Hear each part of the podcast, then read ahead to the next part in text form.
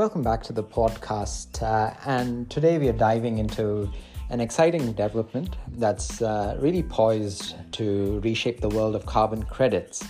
Now, this is the emergence of sovereign carbon credits. So, forest rich countries under Article 6 of the Paris Agreement are really starting to make waves in the climate finance arena. And what they're doing essentially is having now the ability to raise um, finance to protect uh, their forests uh, through selling carbon credits. But the way they're doing it now is uh, what is uh, quite creative in terms of carbon accounting. So they um, ensure that the carbon that uh, is is essentially avoided uh, deforestation is now accounted for, and they don't account it themselves, but they allow other countries with nationally determined contributions to um, account for it. So, this has a lot of implications for voluntary carbon credit markets as well, because um, there's the, the size of uh, the um, issuances are quite large. It's in the millions of tons that these carbon credit supplies are coming in. And it's coming into the market at a time when, if you look at the supply and demand for carbon credits, voluntary carbon credits, there's this expectation that by 2030, by 2040, given how much a lot of these companies uh, around the world have set net zero targets, corporate commitments to purchase carbon credits would be fairly strong, given a lot of their net zero commitments rely on heavy decarbonization across their supply chain. And as that turns out to be more and more unachievable, one get out of the jail card in a sense could be using these um, carbon credits and the the, um, the theory thus far on supply demand has been that uh, if you add up all those corporate commitments and how much carbon credits they'd require the amount that's available is probably not much and uh, it's a function of um, not enough uh, what we call removal credits uh, being available. So, credits linked with things such as uh, afforestation, uh, growing more trees, um, reducing carbon directly. There aren't much uh, of quality products available, and that supply picture for carbon credits has been slowly but steadily developing by stating some of these points.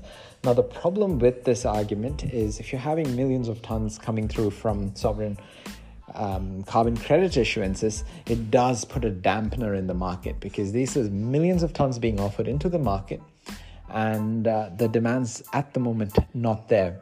So you come up with a situation where there's this sense of oversupply where there's technically not much because these are all not removal credits, they're avoidance credits, and um, you are not going to see enough projects take off the ground.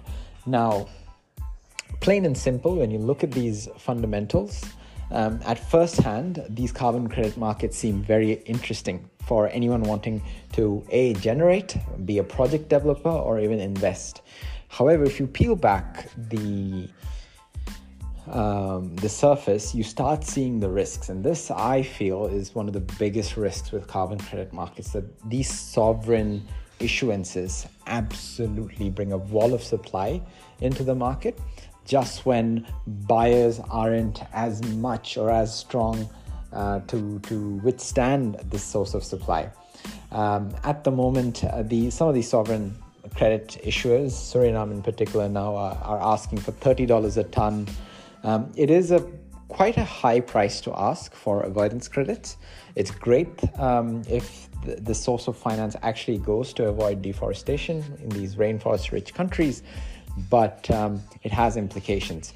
Now, voluntary carbon markets, again, other issues. Um, and what makes it very different from a traditional commodity market is the fact that a lot of the supply is geopolitically sensitive. So, if you are going to do a project in Indonesia or Latin America, there is sovereign appropriation risk. Uh, and, and that is a real risk uh, a, lot of these project developers run with.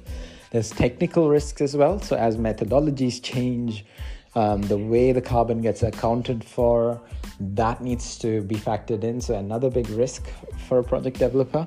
Um, they work on a 30 year project only to find that um, some of their carbon accounting gets changed as a result of methodologies being changed.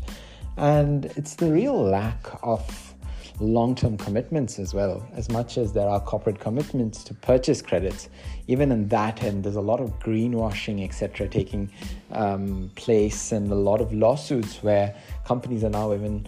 Um, who would have otherwise been okay just buying a lot of carbon credits, offsetting uh, a lot of their fossil fuel projects, are now playing it very cautious as well. So, overall, the market for voluntary carbon credits, as much as it's it's had a period of uh, of a dawn lately since 2021, I, I strongly feel that um, there are big risks in this market. Um, compliance carbon markets, whole different story. You could have uh, cases like the EU ETS now very close to 100 euros a ton. Um, many other markets having compliance credits but they also have their own dynamics. I think if you go into a recession and in a high interest rate environment and um, you start seeing employment uh, being a, a, bigger issue, the cost of living being an issue, these um, compliance carbon markets can also potentially not withstand the heat as much as all of these are required for uh, a uh, the achievement of 1.5c.